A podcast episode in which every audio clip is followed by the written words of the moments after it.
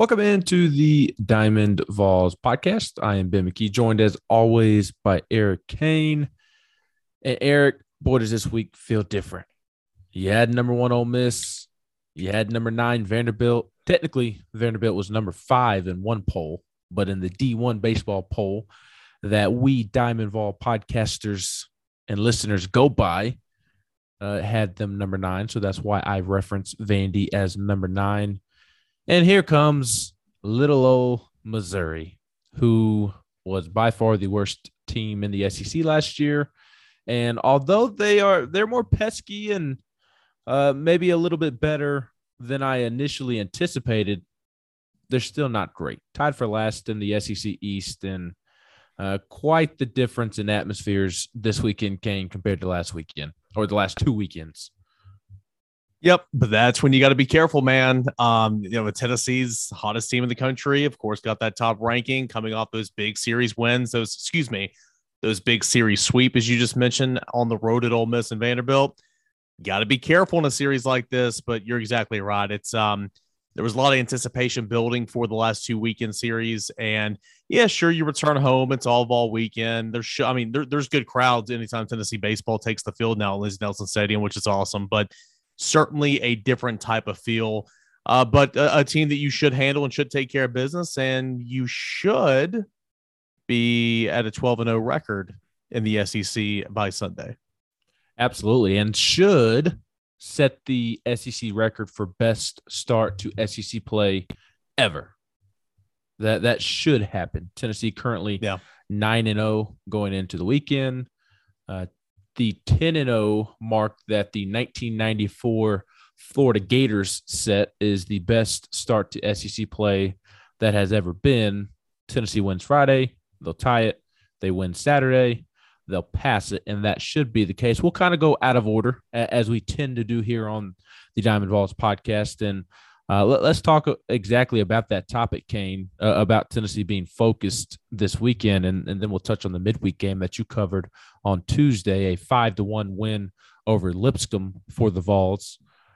Do you expect any bad? I, I don't even know how to word it. I mean, do you do you expect Tennessee not to be locked in this weekend? Because I would be utterly stunned if if Tennessee overlooked Missouri uh, for many reasons. A, uh, they they they don't overlook opponents under Tony Vitello. That that's one of Tony Vitello's best attributes is keeping his his guys locked in. He will have them ready to play. But also, the second reason I would be stunned if Tennessee overlooks Missouri. In fact, I, I'm saying it's impossible for Tennessee to overlook Missouri. I just do not think it it could possibly happen is because Tony Vitello, where's he from, Cain?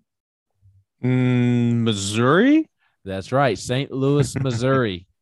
you know what school considered hiring him before Tennessee hired him? But didn't. yes, but didn't. That would be the Missouri Tigers. And uh, Steve Bieser has not been able to get it going there at Missouri since the Tigers made that decision. So you can rest assured that Tony V will have something to prove this weekend against the Missouri Fighting Tigers when they come to Lindsey Nelson Stadium. Yeah, I mean, to answer your question, uh, absolutely not. I mean, th- this team is coached well, obviously, seeing what uh, this program is built under Tony Vitello and Frank Anderson and uh, all those guys. So, um, good teams don't take days off. Good teams uh, prepare and they take every at bat like it's you know game, you know seven of the World Series, you know one day. Um, it just kind of is what it is, right? And so I would not expect Tennessee to take anybody lightly. I would not expect Tennessee to not be engaged and fully prepared for this opponent. Um, but I mean, these are the questions you do have to ask, though. Again, coming off the two series that Tennessee just swept, uh, being where you are in the country, I, there's no complacency with this team. I've never gotten that feel. Uh, the Tony V factor, that's that that uh, certainly is uh, worth talking about. Um, you know, a little little bit more, you know, spice in the step this weekend potentially. I mean, it's Missouri's loss, obviously, right? I mean, you passed on Tony Vitello and look where he's gotten Tennessee in this short amount of time. So you know he wants this one. Um, I would assume he is going to absolutely pour it on in typical Tennessee fashion, uh, playing within the confines of the you know the rules of the game, of course. But um, I, I think this is one that Tony Vitello, of course, you want Ole Miss, you want you want Vanderbilt, of course. Tony Vitello wants Missouri, and he wants to as Um, you know, as Jordan Beck would say, you know, keep the uh, keep keep the foot on the throat essentially the the entire week. I think that was Jordan Beck that said that. Nonetheless, Drew Gilbert. Drew Gilbert said that. You know that that that's the type of mindset I feel like this team and, and of course Tony Vitello has coming into the weekend. I can assure you there will be pettiness. It, it may not be obvious pettiness, but there will be pettiness. We we have discussed on this very podcast, and if you've listened to me talk about Tennessee baseball over the last couple of years, you have heard me discuss the pettiness that Tony Vitello likes to throw out there from time to time. So if if he has the opportunity to do so within those white lines, like Kane just mentioned, he will do so. And unfortunately for Tony, he does not have his Missouri transfer uh, ready to go just yet to kind of throw in the face of Missouri, like he did with a freshman Wyatt Evans, who is from South Carolina, against South Carolina a couple of weeks ago. Uh, Seth Halvorsen, probably about a, a, week out or so. I, I, think next weekend against Alabama is most likely when he'll uh, make his debut, but he he's not far off uh, whatsoever. Uh, he he, for those who do not know, Seth Halvorsen was Missouri's Friday night starter last year. So uh, keep that in mind going forward. Eric, uh, Tennessee did pick up a big five-one win over Lipscomb on Tuesday night. Uh, I say big because they were able to get plenty of guys action. Most notably, Blade Tidwell. Uh, Jordan Beck had the highlight of the night with his 451 foot homer. Just an absolute moonshot, an absolute bomb.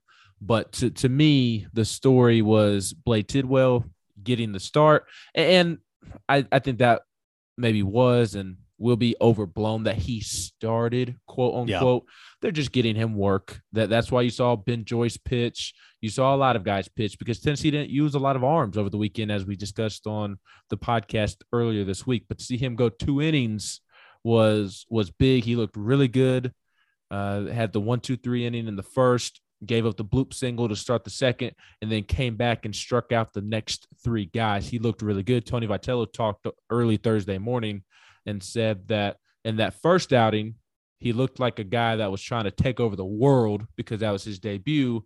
And then against Lipscomb on Tuesday, his second outing, he was much more composed, much more within himself. He was really spotting his pitches and he was really pleased with what he said. And I think the most important part that Tony said was that he's all clear from a health standpoint. That that's in the rear view, and now it's full steam ahead in terms of building him back up. So I thought that was the storyline from your perspective, as you were there covering the game for VolQuest, doing a great job. Uh, what were your thoughts on, on a Blade Tidwell and, and what you saw from him, but b also just the the game in general? Yeah, I mean it was it was a win, five to one. Uh, Tennessee's bats a little bit more quiet than normal, of course. Um, but you had a, a, different type of lineup in there. Of course, it's the midweek. You and I discussed so much about how Evan Russell needs his rest, and he he got that rest. You know, uh, uh, you had a uh, you know Charlie behind the play getting the starts. Um, you know, at, at catcher and Charlie Taylor, and um, a couple of guys in that lineup, which is fine. Had a couple regulars, of course, you know, Gilbert Beck and, you know, Lipscomb, they all played. Lipsius was in there. And then as the game went on, you saw some more guys come in. So it was your typical midweek game. Um, a couple of times it got a little dicey uh, with some men on base, and and I felt like uh, Mark McLaughlin and you know Will Mabry really came in and and you know put all those uh, those comeback bids for Lipscomb to rest. I thought they pitched very well out of the bullpen. It was a good win for Tennessee. It's what you expected, but again, you're right. The story of the night. Uh, Blade Tidwell. Tennessee only pitched four relievers uh, over the weekend against Vanderbilt. Uh, so many more arms than innings that needed to get work on Tuesday night. And you're exactly right. This was not a quote unquote. It was. It'll go down as a start. It was an open for a bullpen game, essentially, is what it was. But he looked great, man. Blade Tidwell um, two scoreless, allowed one base runner. That was a leadoff single to begin the second inning. He responded in that second inning by striking out the side. He had four punchouts total on the day, 33 pitches, 23 in the zone for strikes. Uh, he had one fly out, one ground out. Of course, those four uh, strikeouts I mentioned. I saw him hit 97 uh, on the scoreboard gun, um, but I think his fastball set around 96 on the nights. Um, it was really, really good to see. He was confident. He was working fast. And uh, that's the Blade Tidwell that we all remember from last year. So two innings, 33 pitches. That's good from this week. Maybe over the weekend. He'll get a couple innings of the bullpen. Potentially, maybe he'll get the midweek start next next week and go three innings. I, I don't I don't know. Uh, but that was a really, really good outing for for Tidwell for sure. Ben Joyce was number two on the agenda list to get in. Of course, Sanders Sechrist came in uh, second and pitched a really a really nice third inning. But Ben Joyce came in. He goes two innings. I thought that was really really good, and uh, he was.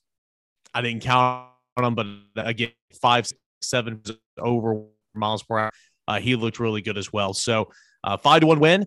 Um, Mike Honcho, I, I, I kid you, this is not hyperbole. I tweeted it out, and I, I, kid you not, I never saw the ball come down. Now, granted, I don't have great eyesight, and it was dark, but I never saw that ball come down. He just killed the ball, drilled the ball, and uh, that was that was fun to see. But a five to one win, what you want, and uh, uh, everybody looked to uh, appeared to get the work that they needed to get in before the weekend series against Missouri. Was Mike Honcho's home run with a legal bat? Well, they didn't take the run off the scoreboard, so yeah. uh, what a weekend! I, I still can't believe that happened. So Blade was sitting around 96 with his fastball. You said? Yeah, yeah, that, that, around 96. I saw him top at 97. Again, that's from the scoreboard. I didn't have the, uh, you know, the the the, the matrix computer with me, but that's kind of what I saw. Yeah. That that's huge, man. It it really is uh, for for the the the the viewer who doesn't watch a ton of baseball. That that is a significant step because that that means that he is truly healthy, in, in yeah. my opinion. Uh, as I did just mention that Tony Vitello said Thursday morning that all the health stuff, the injury is behind him, and that's further evidence of that because the week prior against Western Carolina he he touched 96 97 but he was mostly sitting around 93 94 and that's perfectly fine. That should be the case coming back from injury in the first outing or whatnot. Uh, but to see that he's creeping up and back to, to living around the velo that he typically lives around is a great sign.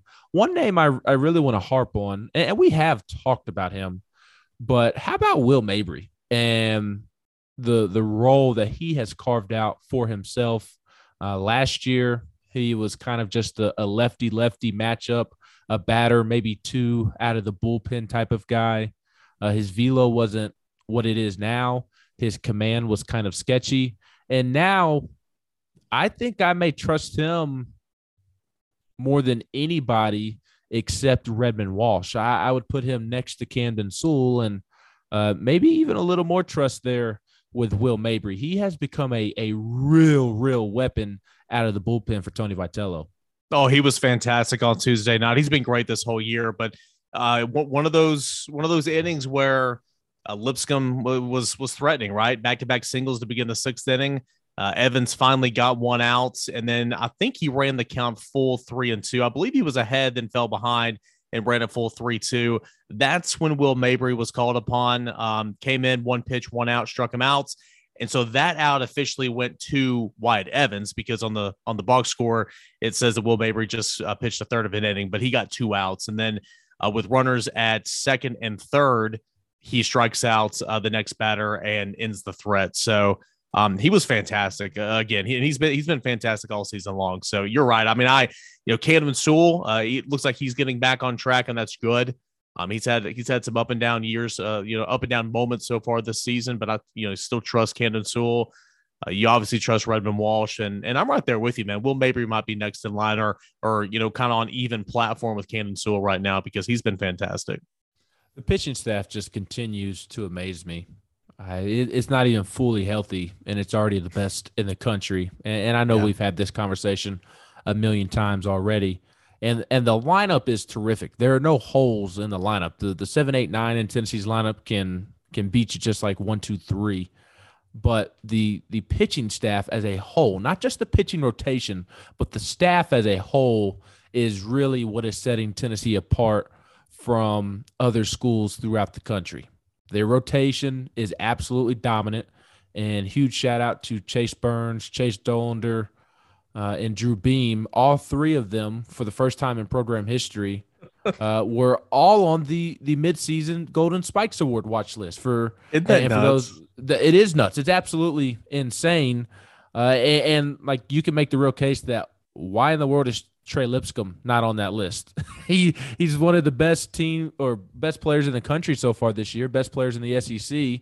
Uh, and, Trey Lipscomb's not on the list, and I think it's because Tennessee's entire rotation is on the list. And, and for those who are not aware, the Golden Spikes Award in college baseball is the Heisman of college baseball. It, it goes to the best player in the country at the end of the year.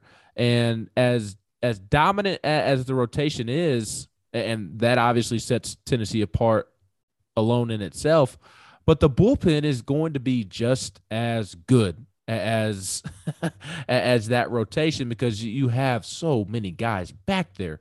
Redmond Walsh is a fixture. Camden Sewell, Will Mabry, Kirby Connell, Ben Joyce, and you're going to add Seth Halvorsen. He's going to be a bullpen arm, and then one of Blake Tidwell or a starter is going to be in the bullpen as well. And, and there's other guys that that you could throw in there as guys that you can trust if you if you need to get some outs. A Mark McLaughlin type. I was Uh, gonna Wyatt say- Evans. Yeah.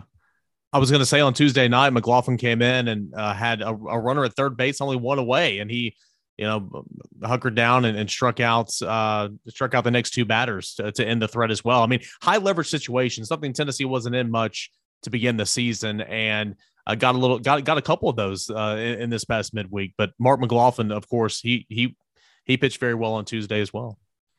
the this pitching staff is is why Tennessee has a legitimate chance to win a national championship and is the front runner to win the national championship here on April 7th. One more thing I want to talk about in relation to the midweek game, Eric, is a reoccurring issue that continues to gain steam with the midweek games. Can can you guess what that is, Eric? I, I haven't told you what we're going to talk about, but I, I imagine you can guess.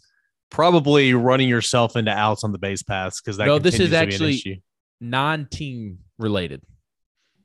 Oh, non-team related? Oh, Yes. oh, I know what you're gonna say. Uh, it is the uh, broadcast, the TV, Yes. uh, the stream. Yes. yes. yes the the broadcast it continues to be atrocious to be quite Mhm. frank uh, and I, and I do want to mention some things uh, as to why it is such now tuesday was a little bit different because of the awful weather that was in the area uh, I, I believe it was the center field camera Yeah. May, maybe not the camera itself but the stand or, or something was broken Something got damaged. Yeah. Yes. So that that is certainly more understandable. But if you watch a, a Tennessee midweek game, the broadcast quality is significantly worse than any other in the entire conference. I I, want to say even Missouri.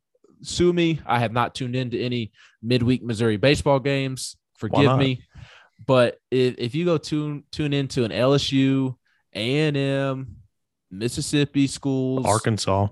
Vanderbilt, any of them, the, the broadcast quality is significantly better. It is as it's as if it's a midweek game or a, a weekend game, I should say, instead of a, a midweek game. It- it is a significant difference be- between the two. Uh, and and from my understanding is that in the past, Tennessee has not invested into the resources that other schools have been willing to invest in to make sure that that they have those those resources to make the broadcast look legitimate and look like a weekend broadcast. One thing is is that from my understanding, those other schools have two control rooms to run broadcasts, and Tennessee has just one. Uh, an, another issue is the when it comes to resources is the cameras that Tennessee uses. Uh, from from my understanding, uh, Tennessee lacks the cameras, uh, whether that's quantity or quality that other schools in the league have. So that's two issues right there. I will say this real quick, and I don't know if this is official. So, like you just said, sue me. Maybe if I'm breaking this news here, um, Mark Packer and his truck are going to be streaming the midweek contest at Smoky Stadium. So you will have good, high quality production. It'll be a stream. It's not going to be on the SEC network or anything. But you, know, I work with that crew every Thursday nights. uh, they're fantastic. So the the production will be top notch when it's at Smoky Stadium. So that's something you got to look forward to.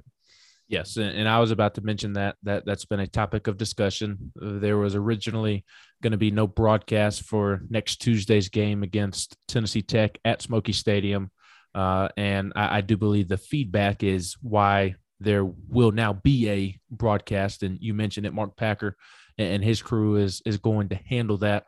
But also, in addition to that, moving forward, so that that's why Tennessee has lesser broadcasts than than other schools in the SEC. Quite frankly, it doesn't have the resources to have those other broadcasts. And simply put, from my understanding, that has been a Tennessee decision to not have those resources. But the the feedback and the frustration amongst fans has been heard. Uh, I, I, think uh, Tennessee's baseball program itself, those within the program, have also gone and voiced their frustrations and desire to improve the broadcast. And from my understanding, moving forward, that is no longer going to be an issue. At, least, at least that's the plan. I'll, I'll believe it when I see it. But the plan moving forward with the midweek games is to to no longer have, quite frankly, crappy broadcasts. Which you mean starting this season? Huge. Yes, for for my understanding. Oh, so, well, yeah, I'm maybe, like you believe when to see it because I know a lot of logistically, like yes, like I mean, it's it's an investment, right? So it, there's a lot of things that might have to take place. But just so you guys all know, listening, if you uh, hang out with us during the game threads and everything, every time I'm up there and I'm covering the game, and you guys, you know, put a zinger in there about the game broadcast, I tell everybody up there in that press box, so they're fully aware if they weren't already of the frustrations that's going on with the midweek broadcast for sure well, and, and the frustrations have crept into the clubhouse as well. And, yeah. and I think those frustrations have have been voiced. And, and think about it. Blake Burke is from California. Yeah. The only way his mom and family could have watched on, on Tuesday night uh, against Lipscomb. Did Blake Burke end up playing? I was out of town attending to other things. I did not get to watch. Uh, no, he didn't play. Okay, but had he played like he has in most midweek games, his mom would have had to watch that crappy feed and has had to watch that crappy feed all year long. Same with Christian mm-hmm. Moore, who is from New York, and and the entire roster. It's not easy for these players' parents to, to come to, to midweek games, weekend games, and, and for that to be the product that they have to watch when all the other schools in the SEC don't have that problem is ridiculous. So to me, from what I have heard, sounds like Tennessee is is taking steps to make sure that that no longer happens and, and is no longer an issue.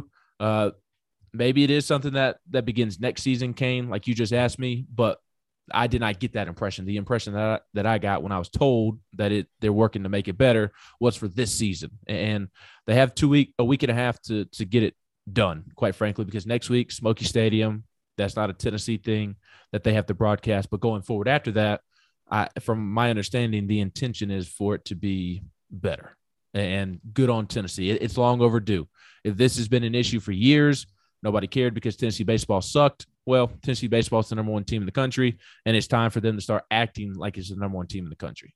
Yeah, even even if you weren't the number one team in the country, you are the University of Tennessee in the Southeastern Conference in a Power Five prestigious conference. I mean, eh, hell, it's 2022. Let's get with the times here. So um, but it just adds fuel to the flame, obviously, when this is the best team in the country. And and you're right. I mean, that's something I picked up when I did minor league baseball. Like, I mean, you you've got all these players, and they're not from where your team is. You know, they're not from Kingsport, Tennessee. Okay, they're from literally all over the world, and they're tuning in to watch your stream or listen to your stream. So. Um, there's a lot riding on it for sure. So that that that's good news to hear, and that's been an ongoing issue. But this team, this player, this program, the coaches, everybody involved, uh, the people working in the program, the the SIDs of the world, the Sean, uh, the Sean's, you know, they all deserve it. So that's good to hear. Yeah. So did want to touch on that because it is a ongoing hot topic. Now this weekend, Tennessee plays Missouri, as we mentioned. Uh, Missouri, uh, as I alluded to earlier, much peskier than than I intended or, or thought that they would be. Uh, kudos to them. Uh, they just were not good last year whatsoever. They were a very bad baseball team. They ranked last in the SEC in ERA and in runs scored. And that those are not the two stats that you want to finish last in. runs scored offensively and runs given up on the mound. Not not the two stats that that you want to finish last in, in the SEC in. Uh, but but this year, man, they're kind of turning some heads. Look, they're not going to be an NCAA tournament team, but they're not as bad as they were last year. And as you and I discussed to start the podcast, if Tennessee does not show up ready to play and, and take them for granted, think that they're just going to roll their helmet and and bats and stickers out there and and they're just going to win, they're in for a rude awakening. Uh, because Missouri took two or three at home against South Carolina this past weekend. Uh, and that was a South Carolina team that had been riding a high, Eric, after taking a series from Vanderbilt. They go out to Columbia, and maybe it's just a simple fact that they were in uh, Columbia, Missouri, which I don't know why that would make a ton of difference because Columbia, South Carolina sucks as much as Columbia, Missouri does, but that's that's neither here uh, nor there. Nor there, but uh, Missouri three and six in the SEC, seventeen and eight overall. Uh, they they beat down Kansas on on Wednesday night, and again, you you add that win over Kansas, a, a big rival for them and they're they're riding some momentum coming into the weekend, Eric. So uh, I'll break down Missouri a little more in depth here in a moment, but as we talked about earlier, I, I think it simply comes down to Tennessee playing its game, showing up ready to play because Tennessee has more talent, more depth, better coaching uh, at, at uh, with every facet of the team, hitting, defensively, pitching, bullpen, infield, outfield uh, every facet of, of the team. Tennessee has more talent, more depth, and they are the better team.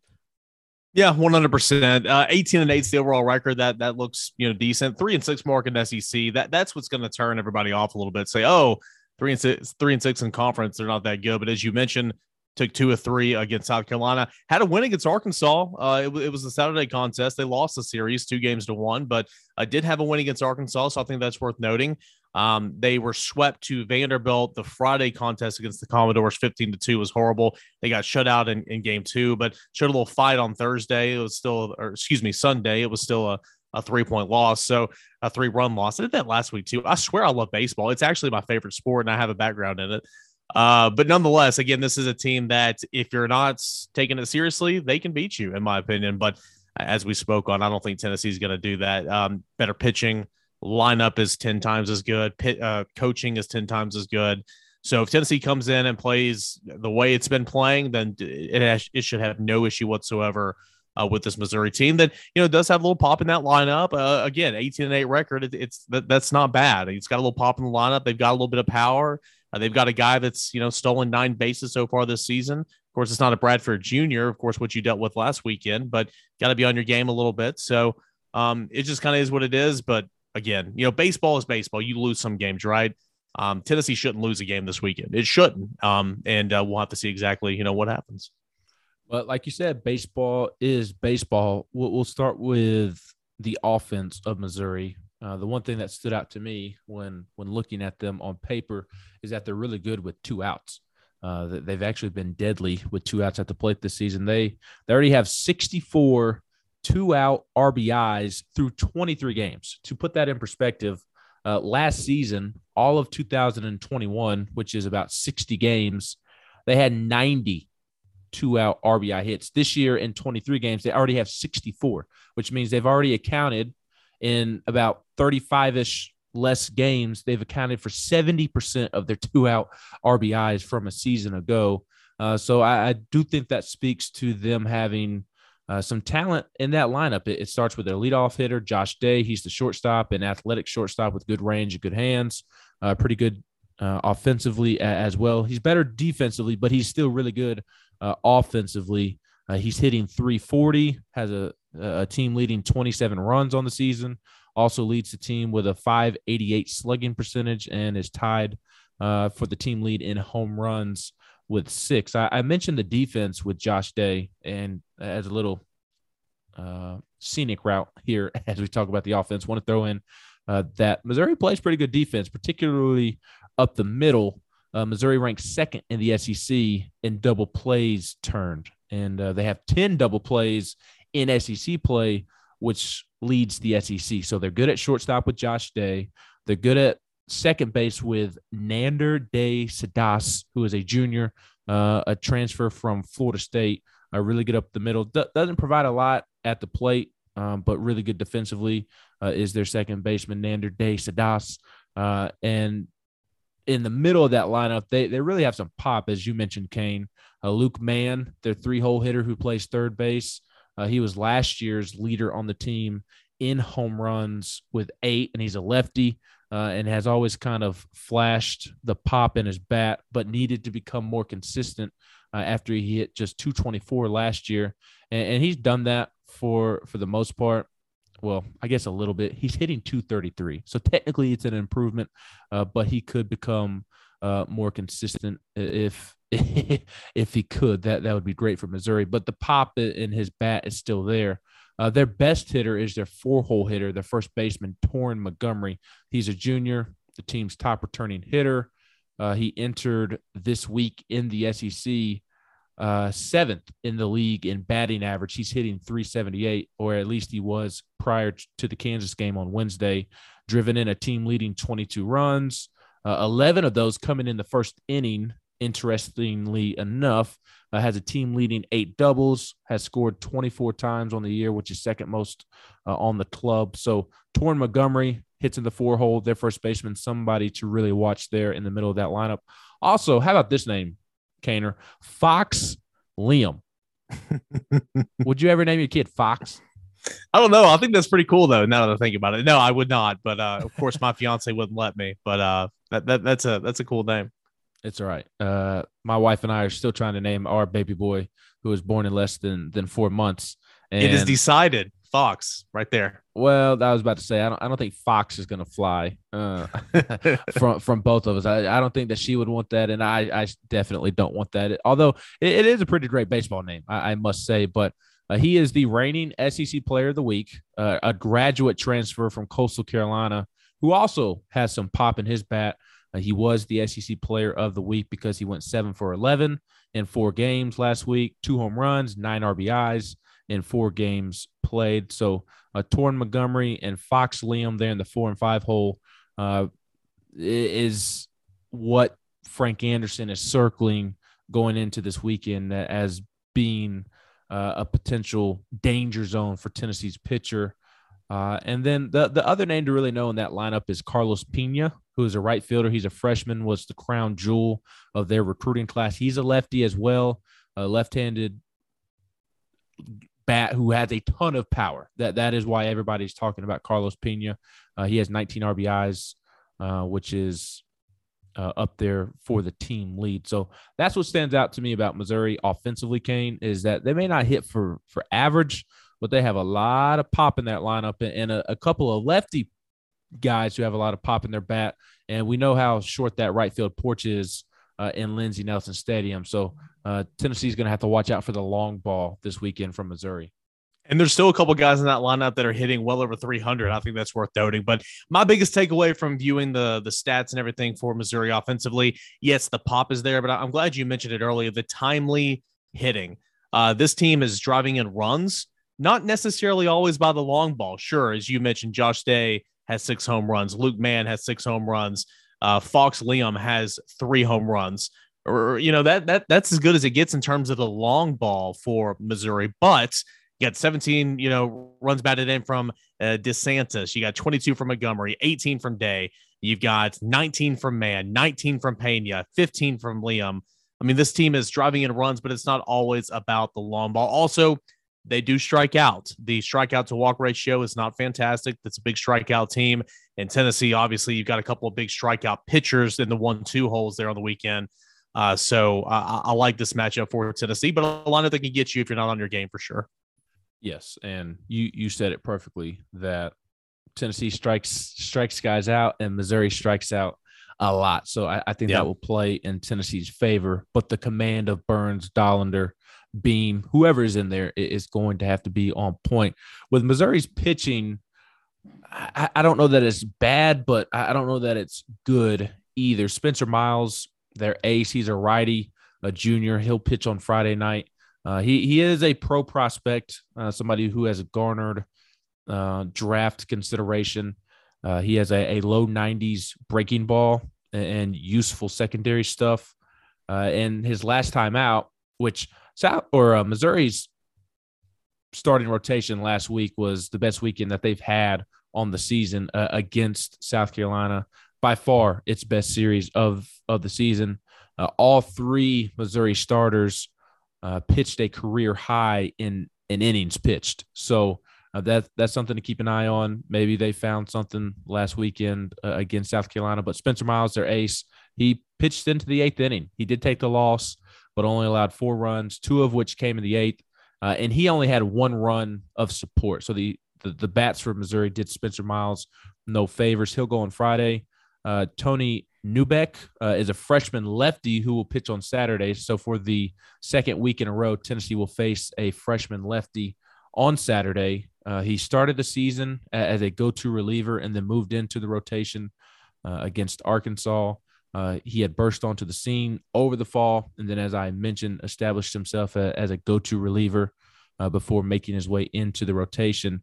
In, in the non-conference, he had a 2.79 ERA through five appearances, uh, and then in his start last weekend against South Carolina, career best five innings. Missouri wins eight to seven on a walk-off. Uh, he did have some early command struggles, but did go on to allow just two runs on two hits. So he was able to bounce back. And then the Sunday starter, Austin Marozas, uh, a, a transfer from Charlotte. Uh, his last time out against Carolina last Sunday, pitched into the seventh inning, was pretty dominant, allowed runs in the first and second inning before retiring 17 straight uh, to produce Missouri's first quality start of the season, struck out a career high 10. So good for Austin there. But I, I think it says a lot, Cain, about Missouri's pitching staff that their first quality start of the season was just this past Sunday.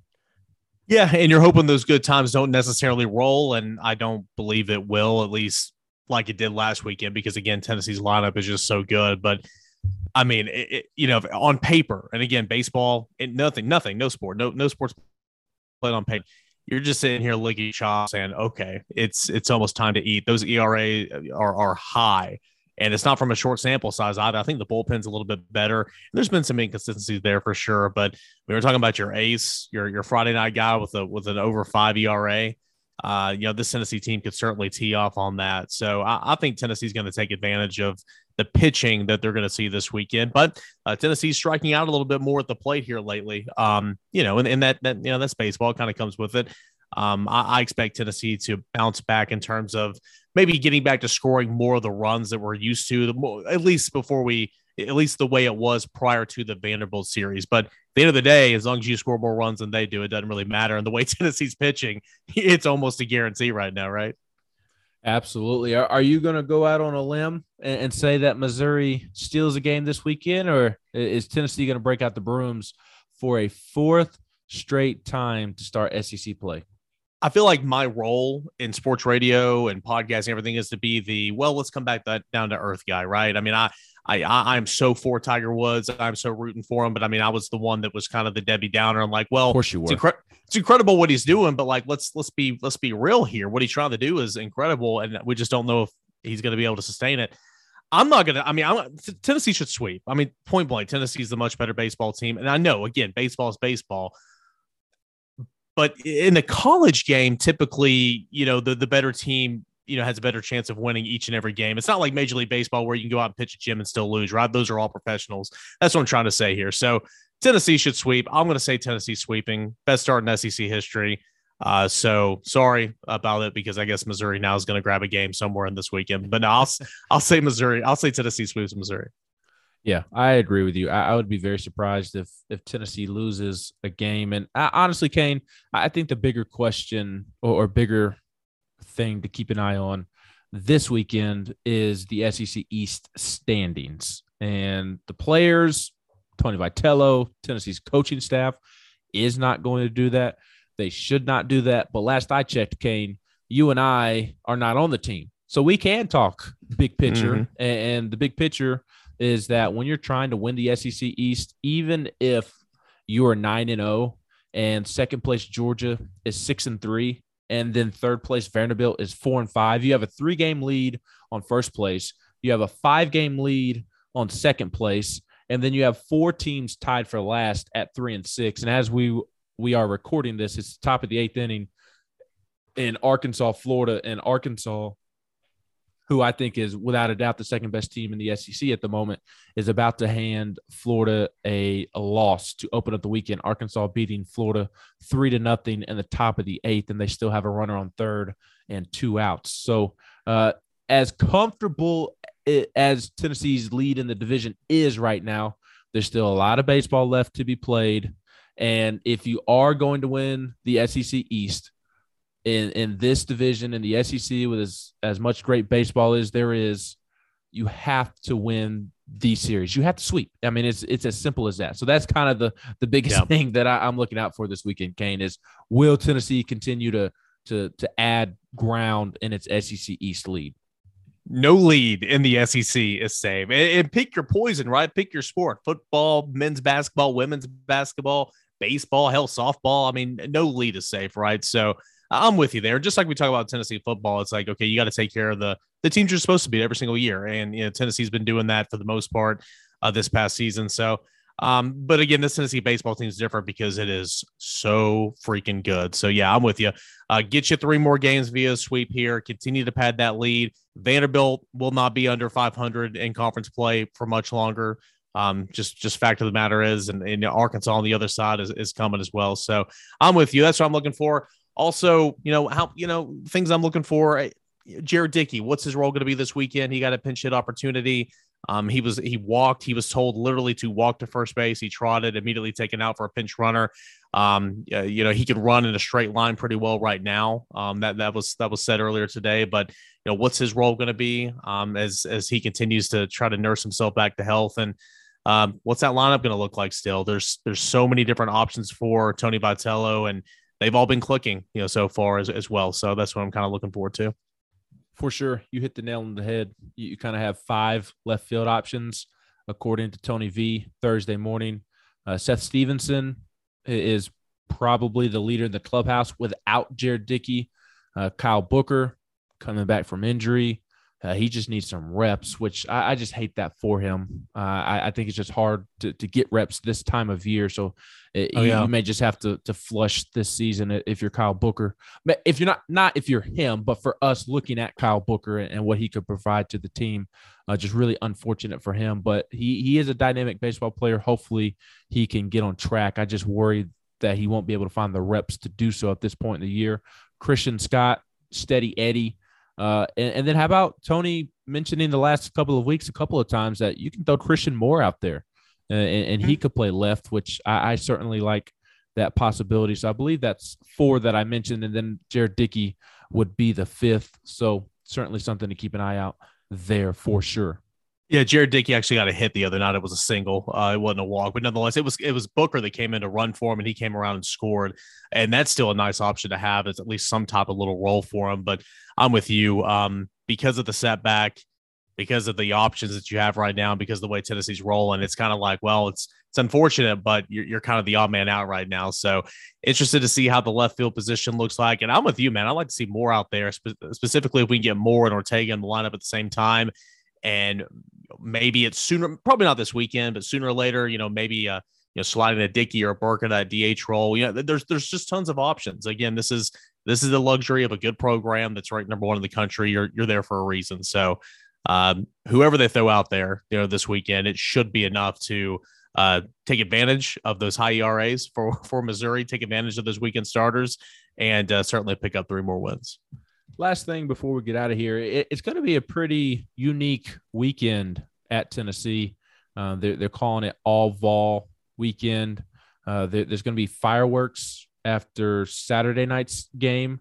Uh, each game this weekend is sold out. You've got the Tennessee scrimmage on Saturday at 1 p.m that that's being broadcasted there in the middle of campus on, on the big flat screen. It's going to be a cold one this weekend. Going to feel more like early March baseball than early April baseball, but uh, will still be a fun weekend on campus. Again, sold out. Uh, Friday and Sunday's games will be streamed live digitally on SEC Network Plus and the ESPN app. Saturday's broadcast will be on the SEC Network with Mike Morgan and Todd Walker on the call. Uh, Fridays at 6:30 p.m. Eastern, Chase Burns on the mound. Saturday 7 p.m. Eastern, Chase Dollander on the mound, and then Sunday at 12:30, right before the final day of the Masters tees off, Drew Beam will be on the mound. So should be a pretty fun weekend on campus, Eric, and especially for for those locked into VolQuest because we'll have plenty of baseball coverage. We'll have plenty of spring practice coverage before I head over to baseball. I'll join you, Eric, and Brent uh, inside of Anderson Training Facility Center, whatever they're calling it these days, the, the Anderson Training Center uh, to watch Tennessee scrimmage. So, spring practice, baseball, but also a big weekend of recruiting. I was going to say, man, don't bury the lead, Rod. I mean, sure, sure we're going to get to see a ball which, which prospects that are going to be on campus this weekend might even overshadow the open scrimmage, which we never get to see for the media. For the media, so uh, really looking forward to that. Uh, tons and tons of coverage of the scrimmage. Well, you know, I, I don't want to speak for you, but we'll probably have a lot. We'll we'll have a live thread going during the scrimmage, likely just throwing notes in there that we see and uh, tons of uh, prospects from Carnell Tate to Kyler Casper to Nico Iamaleava uh, to tons and tons of prospects far in between as well. And to go along with baseball and to go along with uh, a lot of other things happening on the hill should be a fun one. I just wish the weather was a little bit better, but again, like like the Neyland Stadium construction, it's like out of your hands, right? The weather's out of your hands. Trying to make the bad, uh, the best of a bad situation, but as long as Tennessee baseball is playing, I think Lindsey Nelson's going to be packed because this team is in demand right now, and deservedly so. They deserve a crowd uh, that's awesome and on its feet all weekend long. It'll be a fun weekend. Be sure to stay locked in to volquest.com for plenty of coverage. Follow Eric Cain on Twitter at underscore Kaner. If you're listening to this, you, you probably know where to follow me, or you you already are following me. I'm uh, Ben McKee. I'm kind of a big deal. no, I, am not as big of a deal as Eric Cain, but I am at Ben McKee 14 on Twitter. So that'll do it for another edition of the Diamond Vols podcast. We'll be back with you probably Monday morning. So until then, we hope you all have a great weekend.